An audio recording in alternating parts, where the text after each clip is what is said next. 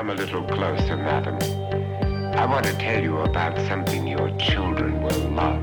This is Ghouls Only Cast, a podcast about lesser known films across all genres. Who wants to die for art? I told you no more deaths in the house. Hi, welcome to episode one of Ghouls Only Cast. I'm your host, Meg. And has anyone gone back and rewatched the Gumby movie from when they were kids and noticed that tons of stuff is gone? I noticed that not too long ago, and that's driving me fucking crazy. That has nothing to do with the episode. I just kind of wanted to put it out there because it's really bothering me. So, episode one is about burial ground. There's going to be a little bit of nerdy stuff in a few places because of historical locations. Please bear with me. I'm just like that. I'm sorry. so, burial ground. It was originally titled The Nights of Terror. I mean, it was in Italian, but I'm not even going to try to pronounce it. I don't want to have anyone mad at me. So, the movie was also called Zombie Horror the Zombie Dead, interesting name, and Zombie 3. So it was called Zombie 3 because when George Romero's Dawn of the Dead came out in 1978, it was marketed under the simple and sweet title Zombie in Italy. So in 1979, Italian filmmaking legend Lucio Fulci directed a film that was supposed to be an unofficial sequel and definitely not a cash in at all to Dawn of the Dead, and it thus received the title Zombie 2, but it's known simply as Zombie over here. Probably some other places too, I'm not so sure. But a little aside for Zombie 2 that I wanted to add because I just thought it was really interesting. So, most people know Zombie 2 at a glance for being the movie that has a zombie doing underwater smackdown on a drugged up tiger shark. I just wanted to add this because I thought it was really cool. So, the man in the zombie makeup that's fighting the shark, so his name was Ramon Bravo. He was an accomplished underwater photographer and a former Olympian. He actually contributed something significant to oceanography because he's the guy who discovered how sharks sleep. So, before he swam down in certain caves, studied the sharks, and took pictures, it was commonly thought that sharks had to constantly swim or they'd die. I don't know. I just thought that was really cool. So, that guy added that, and then he also added, like, the coolest scene from that movie. So, Zombie 2 begat several pseudo sequels, and I say that because they literally have nothing in common except for some degree of zombie action in them. So, each film also had several titles.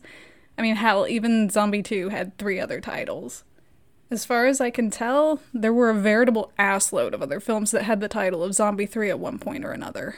So, that includes Fulci's Zombie 3 that he made, Zombie Flesh Eaters 2, The Hanging Woman, Let See. Let Sleeping Corpses Lie. I love that one. I don't know. Dr. Butcher MD, also known as Zombie Holocaust. Nightmare City. Uh, North Korea's kaiju film Pulgasari was known as Zombie 34 in Pakistan. I just wanted to add that in there. And finally, The Nights of Terror, aka Burial Ground.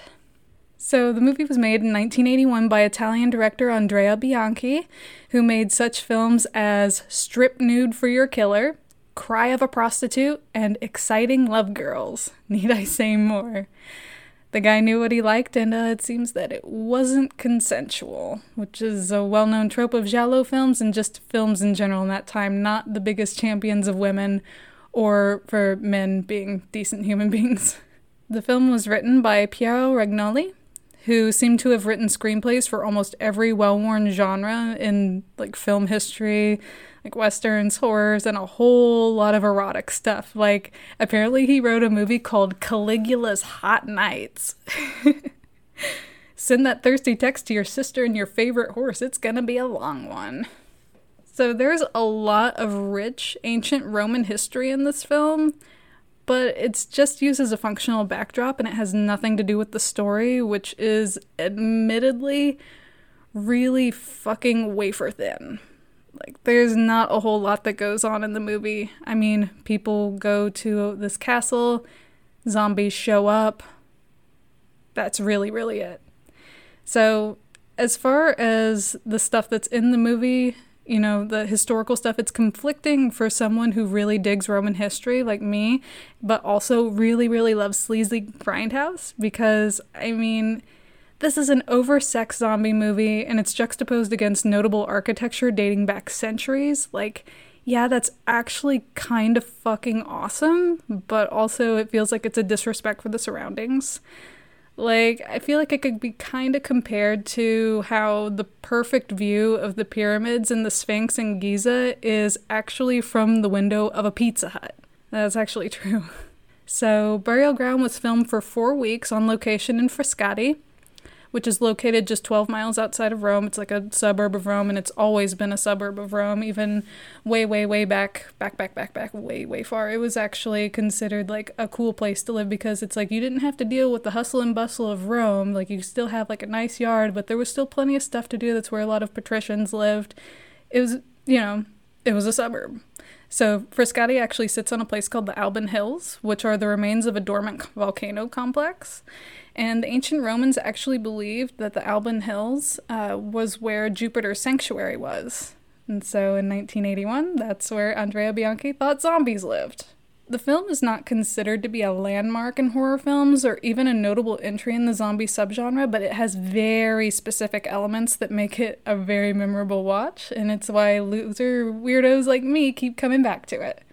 So let's just get down into the plot at this point. I'm going to give a complete plot summary of this whole movie. I'm going to go blow for blow. There's going to be spoilers, but I mean, the things that you might consider to be a spoiler are the things that if people were to just tell you about it, they, they would be the things that make you say, oh, I want to see this movie. So there's spoilers, but at the same time, there's no spoilers because, like I said, there's almost no plot in this movie. so let's get into it. So the film opens on an unnamed professor who looks strikingly like Alan Moore in a crypt.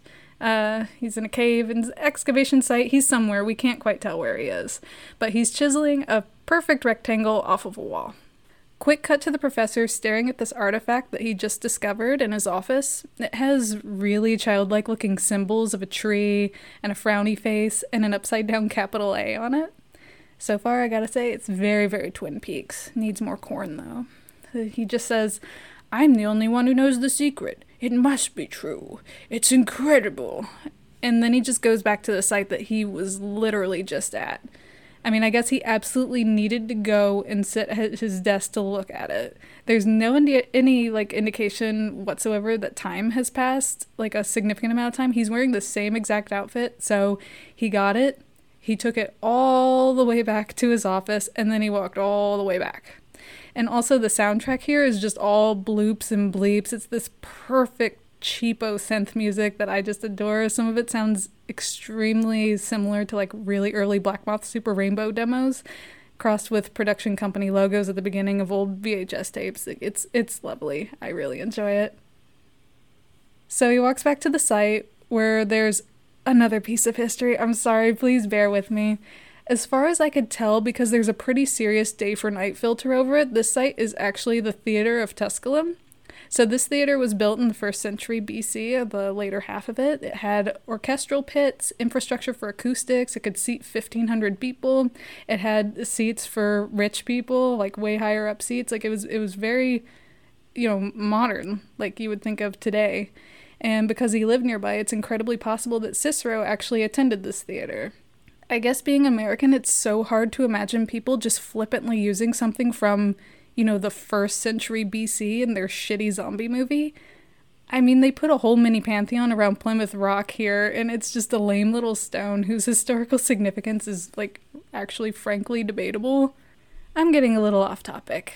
Uh, so, after the uh, professor gets back to the site, he goes right back to the wall where he first chiseled that chunk off, and then he just starts smacking the shit out of it with a hammer. And then immediately some sarcophagus just starts shifting open, and then there's a fucking zombie.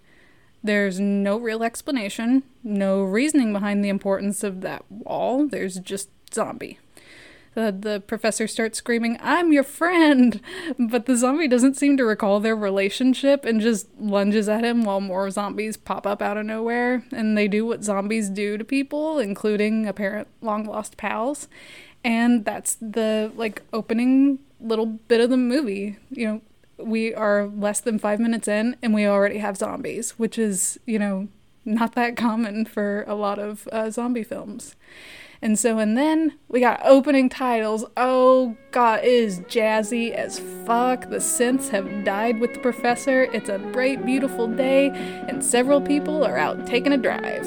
So, if you've ever seen Birdemic Shock and Terror, you'll remember the first several minutes are this crooked shot of the road from the passenger side of a moving car and a good portion of the dashboard. I think Birdemic actually stole that from Burial Ground because we get a riveting few minutes of that with the same shot from three different cars. so the cars pull up to a gate and we get our first glimpse of some characters. We have local news reporter looking man complete with elbow patches, stereotypically attractive older woman named Evelyn, and holy shit, who is that in the back seat? Is it a man? Is it a child? Is that Deep Roy and Pee Wee Herman's baby? Dario Argento put through the wrong wash cycle? My darling listener, that is Peter Bark, the main draw and easily most memorable aspect of this fucking movie. So he was 25 when the film was made, but the age his mother treats him is more like a 5 to 10 year old. And I mean, I remember being shocked as a kid when I found out that Gary Coleman wasn't a little kid like me when I first saw Diff'rent Strokes. There is no shock here. Peter Bark is just a very short yet lanky man. It almost makes you think that there's going to be some like sleepaway camp esque twist at the end where she just found this little old man on the street and decided you're going to be my son. But no, they play him off like a total child. And apparently, everyone got along with Peter Bark like, really, really well, and they loved um, talking to him and stuff. He was apparently really funny. He had a great time doing the film, and uh, so he was found by the casting director while he was just walking down the street one day, and the rest is history. There is or was a strict law in Italy that kept children from acting in movies that were violent or were, well, we'll get into that later. But yeah, Peter Bark is amazing. So, also as is stereotypical of some foreign films, particularly Italian films in this time period, there's the liberal use of ADR. And this included, aside from the ability to cut some corners while filming, the opportunity for actors of several different nationalities to act in the same films. Actors would speak in their native language or what language they could with a co star, and then the film would just be dubbed over in several different languages for multiple markets. This technique is blatantly noticeable in Burial Ground as soon as the actors start speaking. Professor Alan Moore doesn't count because of his beard. There's a throwaway line here about how George, the Mr. Local News looking guy, never had a phone installed in the villa because it's supposed to be a place to relax, and I guess emergencies just don't matter. Assholes probably should have thought of potential zombie outbreak. Most guys do that when they make decisions now. So the three cars drive up to this castle and they're met by staff who help them with their belongings, and we get some ADR exposition. Uh, local newsman looking George, I'll just call him George from now on, but he really does look like that. So his family has owned the villa for generations, and apparently he has just this live in professor. Some places have gardeners, this one has a professor. So George has been away from this place for about six months and is asking where the resident professor is. And the butler says that they don't really know, and they don't see him much anyway because of the nature of his research. Very fucking convenient. Okay, one last bit of history. I promise this is the last one. I promise. So you don't see much immediately, but this castle in this movie uh, is actually the Villa Parisi which was built in 1603 by the governor of Rome at the time. It was actually lived in by Napoleon Bonaparte's sister, Paolina, with her husband in the early 1800s because she wanted to be closer to her brother Luciano, who was leading a nearby archaeological excavation in Tusculum, just like the professor in this movie. Again, the pyramids and the Pizza Hut. So this um, villa sat empty for almost 100 years, making it fairly affordable to shoot movies in. So they have a website now where they boast a list of movies that were shot there, and um, Burial Ground didn't make the list. Can't imagine why. There are a total of seven main characters in this movie, which I'm not sure I could tell you all of their names off the top of my head. So there's George, Evelyn, Janet, um, the yeah, I'm not sure. I mean, except for Michael, Peter Bark's character. So there's three women, three men, Peter Bark. Can you guess what comes next? Did you guess a lot of sex? Congratulations, you won. So, Mr. Local News Guy George, I'm, I'm, I'm gonna just call him George. So, he knocks on Evelyn's door where she's putting on a dressing robe, and she quickly goes to check in on Michael, who is sleeping, very unnaturally looking, uh, with his covers tied up to his chins. They got little flowers on him. Uh, the blankets and the pillow all blend in to make it look like he's just this disembodied head. And, but she still gives him one of those little, like, aw, like mom looks. You know the ones. And she slowly closes this door, and it's the creakiest fucking door you would ever hear in like any haunted house sound effect tape or anything like that. There's this beautiful zoom in of Michael's eyes just snapping open with this little bubble of synth music over it, and it's like you realize at this point like this is a zombie movie but michael is portrayed as being like scarier than the zombies. Or like he is it's like you have zombies as the main course but michael's the appetizer. I don't really know how else to describe it. So michael's eyes snap open and that immediately cuts to an ass in see-through panties but it's not even the attractive woman from before. It's a different attractive woman with a different man. So I remember the woman's name is Leslie, and the guy has a pencil mustache. So we got Leslie and we got pencil mustache. So she's wiggling around in a corset, which he he just lovingly says, "You look just like a little whore." And then he guides her onto the bed right in between his ashtray and his typewriter. I feel like this is how a lot of writers banged at that time, right between a lit cigarette and a 30 pound IBM typewriter.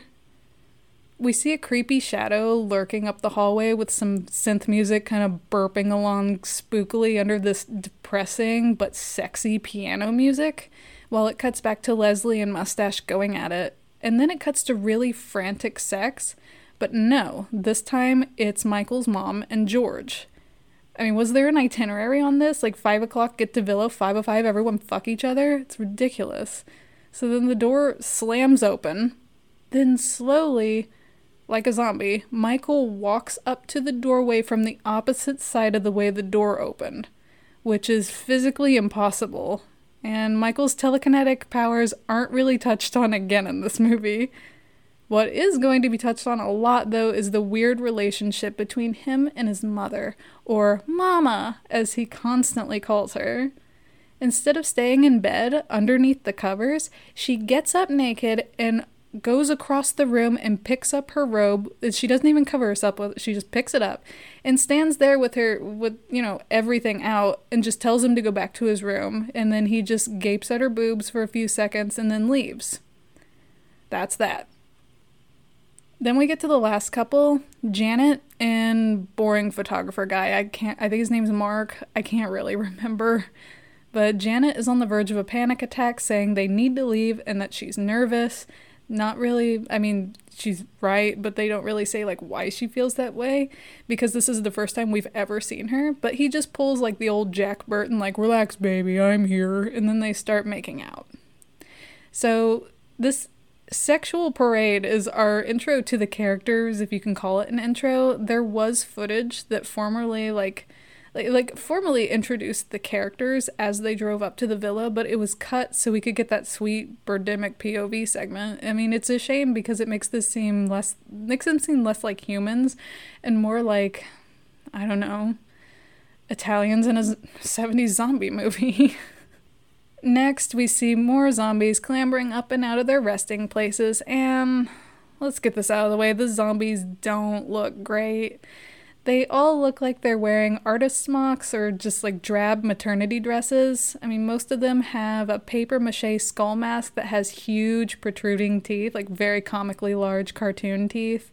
Their noses poke through the holes and they're just simply painted black. Some zombies just look like they've had flour thrown on their faces, like chunky streaks of white fabric paint in their hair.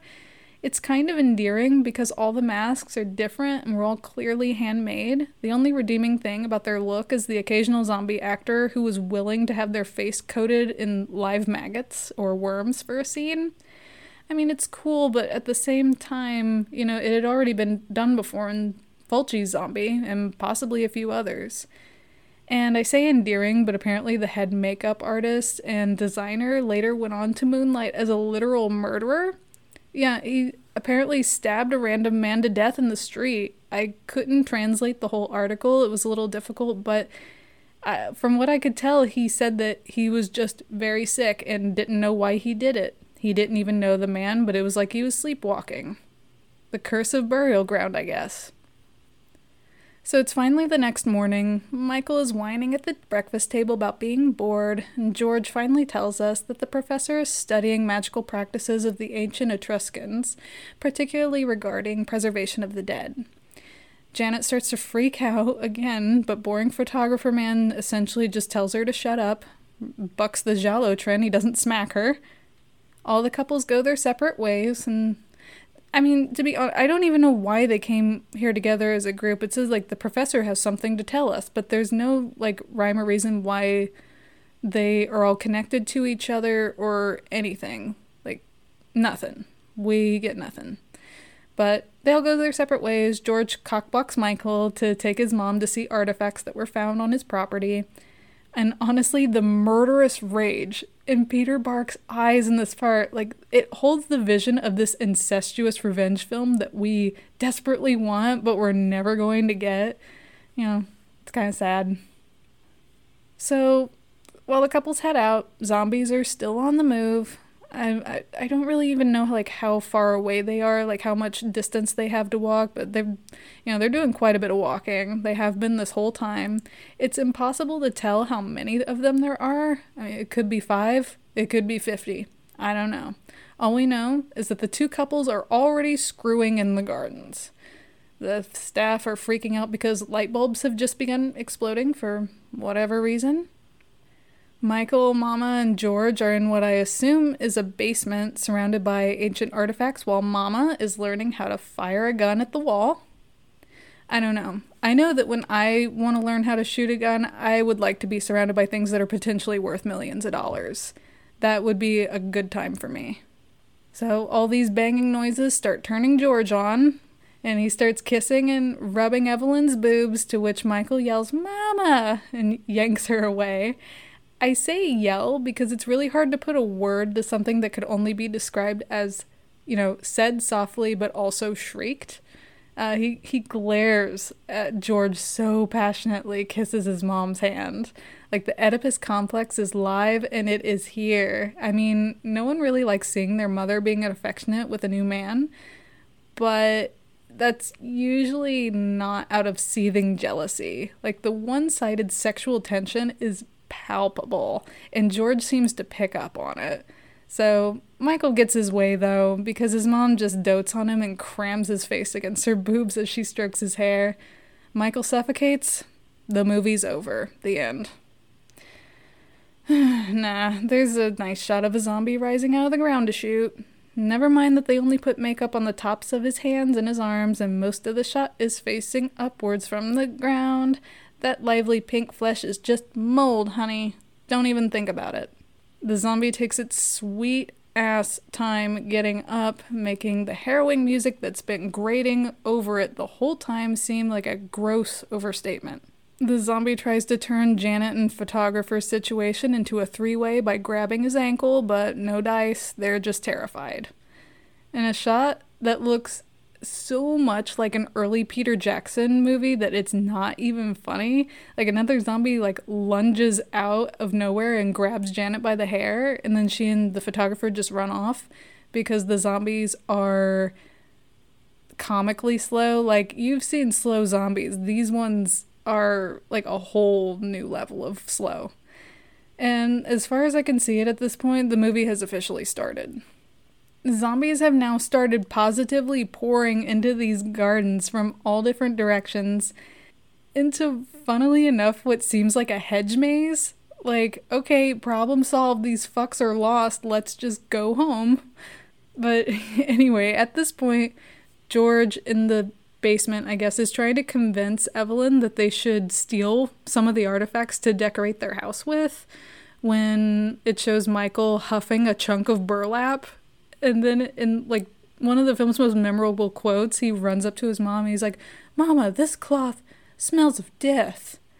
And Michael must have a clairvoyant nose because zombies soon descend into the basement, and lo and behold, shooting them does nothing. Um, George keeps saying, What are you doing here? Get back or I'll shoot, and then shoots them in the stomach. So that makes like green paint packets like explode on their tunics. And um, he just doesn't do anything else. Mama and Michael essentially like Shaggy and Scooby it out of there, and George gets turned into a human buffet.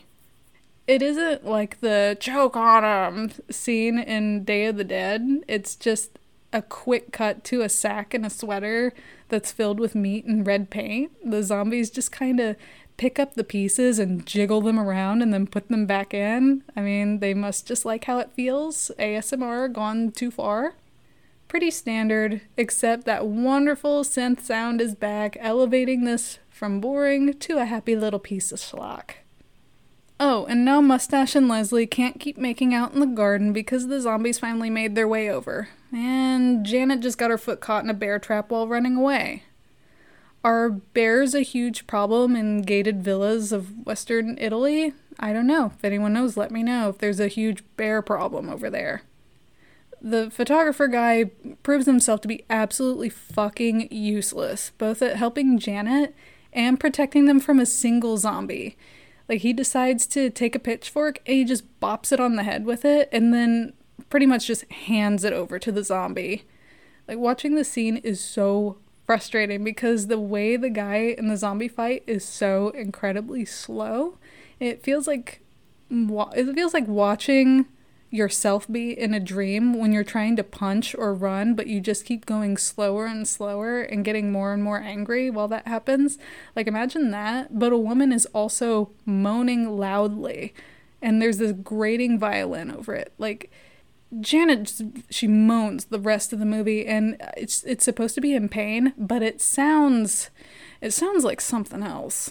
So Mustache and Leslie hear the moans of Janet and smartly decipher that for once it isn't sex that they're hearing, and they go and save the two. And none of the people in this movie are especially great at fighting, but Janet and Photographer Guy would have definitely been like the Sizzler and Golden Corral to George's Country Kitchen Buffet if it wasn't for those two. Like Leslie runs up and fucking smashes a zombie's head in with a rock, which is why I think I remember her name because she's like the first person to actually like do something early on. So Mustache Guy follows suit. They get Janet out of the trap, and then everyone runs back to the villa.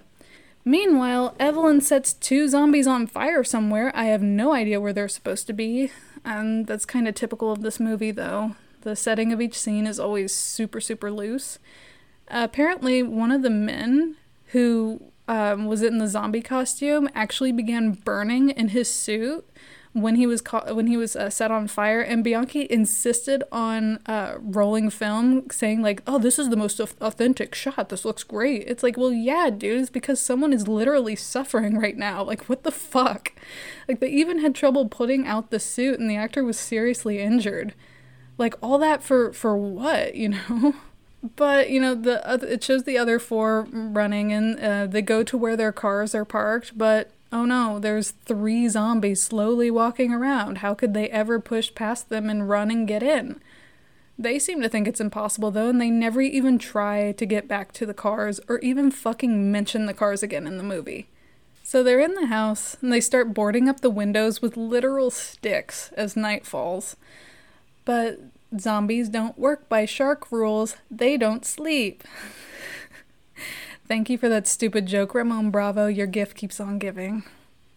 So, this is where Burial Ground starts to divert a little bit from what was pretty typical of the time of a zombie movie. These zombies actually are fairly intelligent and resourceful as far as using tools go. I mentioned Day of the Dead, which had like a somewhat similar theme in it to a degree, and that film came out several years after this one. I mean, it came out in 85 in the States, but you know what I mean. So the maid that works there does the rounds around the house after serving drinks. I love this. Even during a zombie invasion, she still puts her job first. But she slowly looks out an open window to grab the shutter from the outside to close it. And then this zombie on the ground floor with like super speed precision and was like probably a champion like pub dart thrower somehow throws a stake and it pierces her hand to the shutter. And so a group of zombies then reach up with a scythe to like very slowly decapitate her. So not only can these zombies use tools, they can work in teams and they appear to have like godlike throwing abilities. Whatever. Mustache soon comes upon the maid's corpse while he's looking for her, presumably because he wants a drink refill. And so he sees the zombies below, and his reaction is so perfectly matched for a soap opera that it isn't even funny. Like, he behaves more like he just saw his wife cheating on him through a window than discovering a decapitated body with, you know, the living dead swarming around below him. He makes the unique decision at this point to throw her corpse to the zombies. I mean, I guess that's the best thing to do a lot of undead flicks will have like characters leave the corpses of their friends laying around, which eventually come back to betray them at some point. But her head was already gone, so would she still come back? They've established that you can only kill them by destroying the brain, but oh well, I guess we'll never know because they just wrench her hand free and then eat her. And going back to what I said a moment ago, the zombies form a single file line at this point in and out of a barn to collect various tools to break into the house. I mean, it's great because even in death, these dudes know how to form an orderly queue, unlike some fucking people that I have to deal with on a normal basis. Yeah.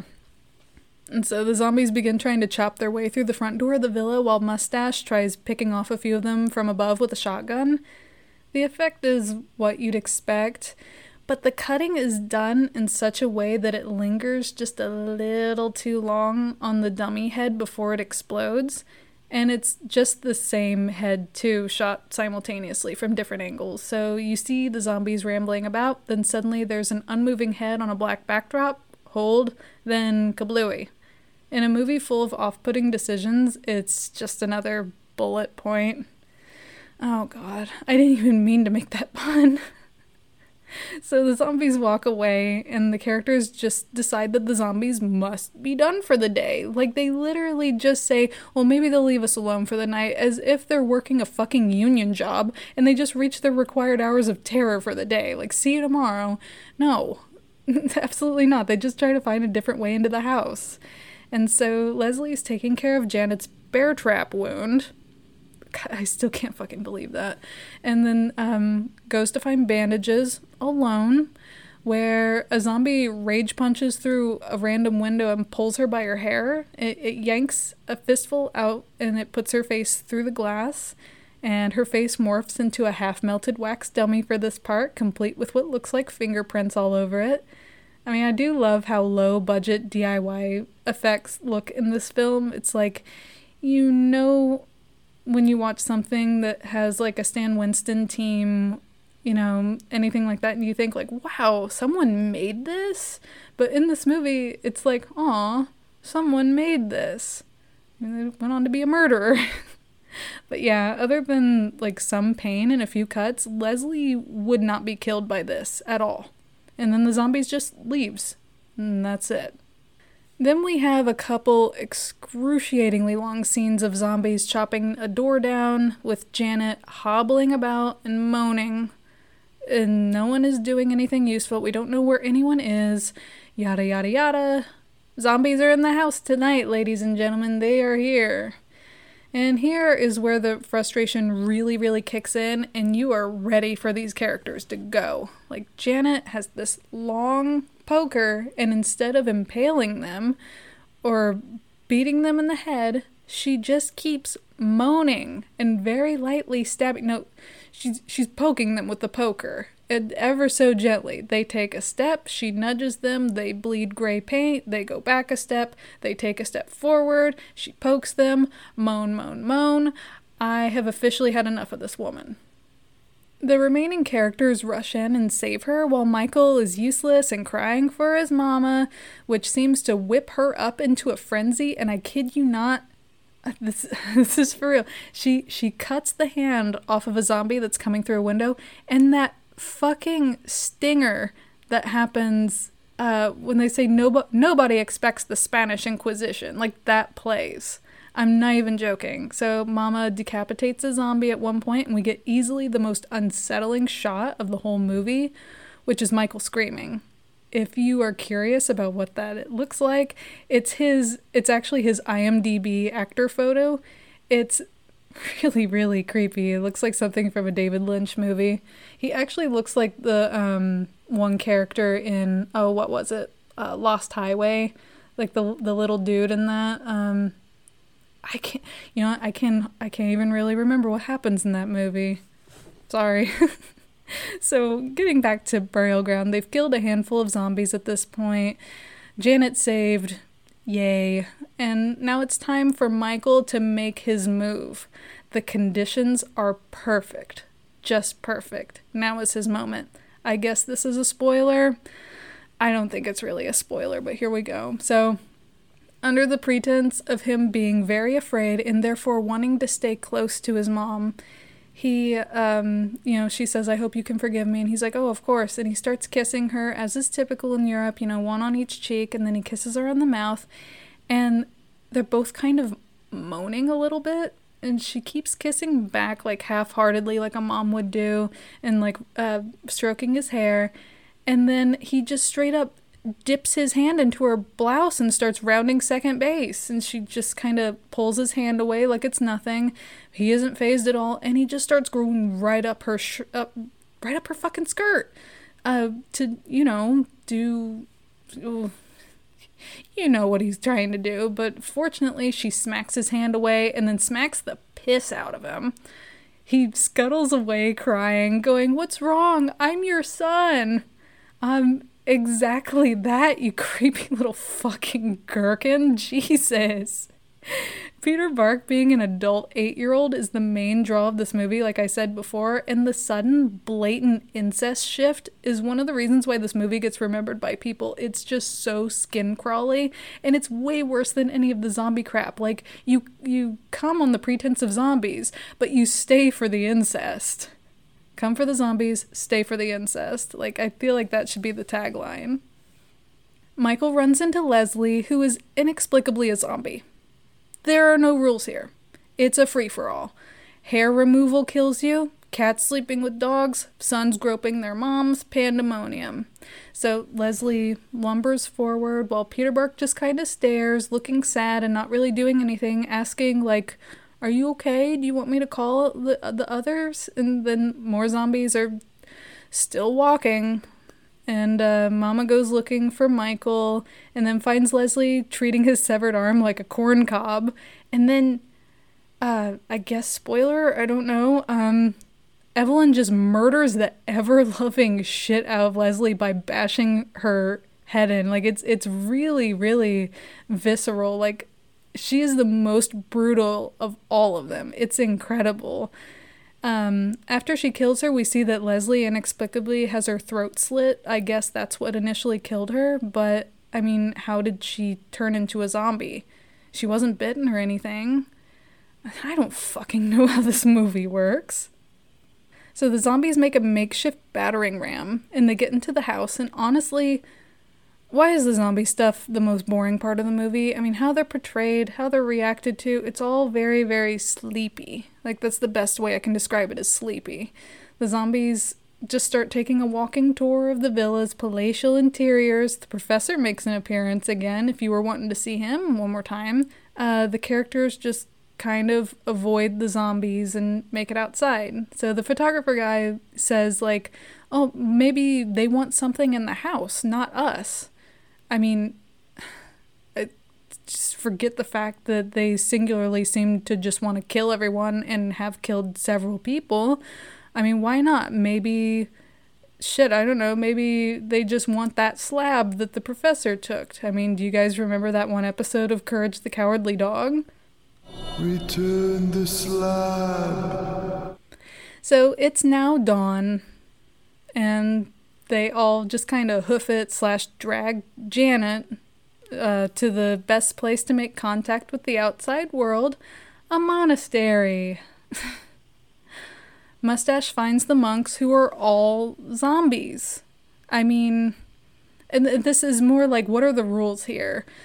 I mean, did the professor just unleash this hellscape across the whole country? Like, are these demons' rules? Or did the zombies from that one crypt mosey their way over there yesterday, too, and turn all the monks? I mean, what the hell is going on? You know, I mean, but, well, goodbye, mustache. For a little while, anyway. We'll see him again. So now it's just Janet, photographer, and Evelyn, or Mama, whatever you want to call her. They leave and go down to this weird little workshop type place. I mean, I know I sound really unsure when I say that, but they actually don't even know what to make of it either. But they hang out there, blocking one of the exits, and then when they get up to the other exit to block that, guess what comes spewing out, trapping them in? Oh, uh, it's zombies. Zombies is the answer. Oh, including Michael. Michael's back. Uh, so Evelyn's basically been in a catatonic state since uh, finding him and killing Leslie, and so she just kind of rushes over over to him. And here we have the fucking coup de grace, the best part of the movie. Oh boy, we've been waiting for so long. So Mama starts encouraging Michael to breastfeed after he starts groping her again, and. Oh, he gnaws her fucking titty off with his teeth like it's stale turkey jerky. Like it's the incest crescendo, the piece de resistance, the ultimate in titty twister technology, zombie Oedipus boy man. Get yours today. Oh, it's so fucking good. I can't get over it. So more zombies file in to both exits at this point, moving aside the barricade that the characters made with like just a flick of the wrist. Some other characters make a reappearance, and the zombies discover the power tools that are there. So, unless the characters, you know, really fight back hard, that's gonna be the end for them. Though, do they fight back hard? Well, the fuck do you expect at this point? The film ends with a bunch of hands hovering over Janet's face with the misspelled prophecy of the black spider. No clue what the black spider is, but then there's a quote, and it says also with misspellings The earth shall tremble, graves shall open. They shall come among the living as messengers of death, and there shall be the nights of terror. The end. Now, wasn't that a nice happy ending? Oh, everyone got together at the end. I love a good reunion, don't you? Well, surprisingly, Burial Ground made a little over half a million dollars when it was released in the US in 1985. It gained a bit of a cult status with the VHS released by Vestron Video, and it has since been touched up and re released on Blu ray by the good folks at Severin. It looks really, really good. And if you don't have a local video store, it is available for rent on Amazon, and I think it's available rent on uh, YouTube as well. Someone's actually uploaded it on YouTube in its entirety, so if you don't feel like paying, which I understand. I first saw this movie in high school at like somewhere between midnight and three o'clock when I was really, really sick. And I feel like watching it when you're sick is kind of perfect. It's a slow movie in parts that doesn't actively demand your attention, but it's just such an odd entry into the zombie subgenre. I remember immediately loving it because there isn't any like a long preamble before you get to the zombies. There's no extensive character development in the middle that takes you away from the zombie action. It is just cut and shut, sign and recline. You get what you get, which sometimes that's kind of what you need. Like you can make fun of it all you want for not having much of a plot or not having much character development, but I mean, do you really want it any other way? I mean, this movie would not be nearly as fun if they worked hard on motivation, so to speak. It's just boy wants to fuck mom, zombies want kill, people do sex on each other, stab, stab, stab, chop, and that's it. Done. Go home. You know, that's pretty that's fine for me. I think it's I think it's quite enjoyable. So, I would say check this movie out if you like movies like Dr. Butcher MD. I mean, I don't think anyone really likes Dr. Butcher MD, but it's like a similar vein. Uh, it'd probably be a good companion piece with like City of the Living Dead. Um, personally, I would say maybe Street Trash or Mausoleum. I think it'd be good with those. They just seem like good company if that's what you want to call good company. Yeah. So that's all for Burial Ground. Um, it's it's quite a movie. Um, I don't really have anything else to say about it. Check it out if you want to. If you don't, I understand, but you're gonna miss out on some great titty chomping action. Join me on my next episode where I'll be discussing the criminally underrated and star studded film, Ladies and Gentlemen, The Fabulous Stains. I'm really looking forward to doing that one, and I hope to see you then. Take good care.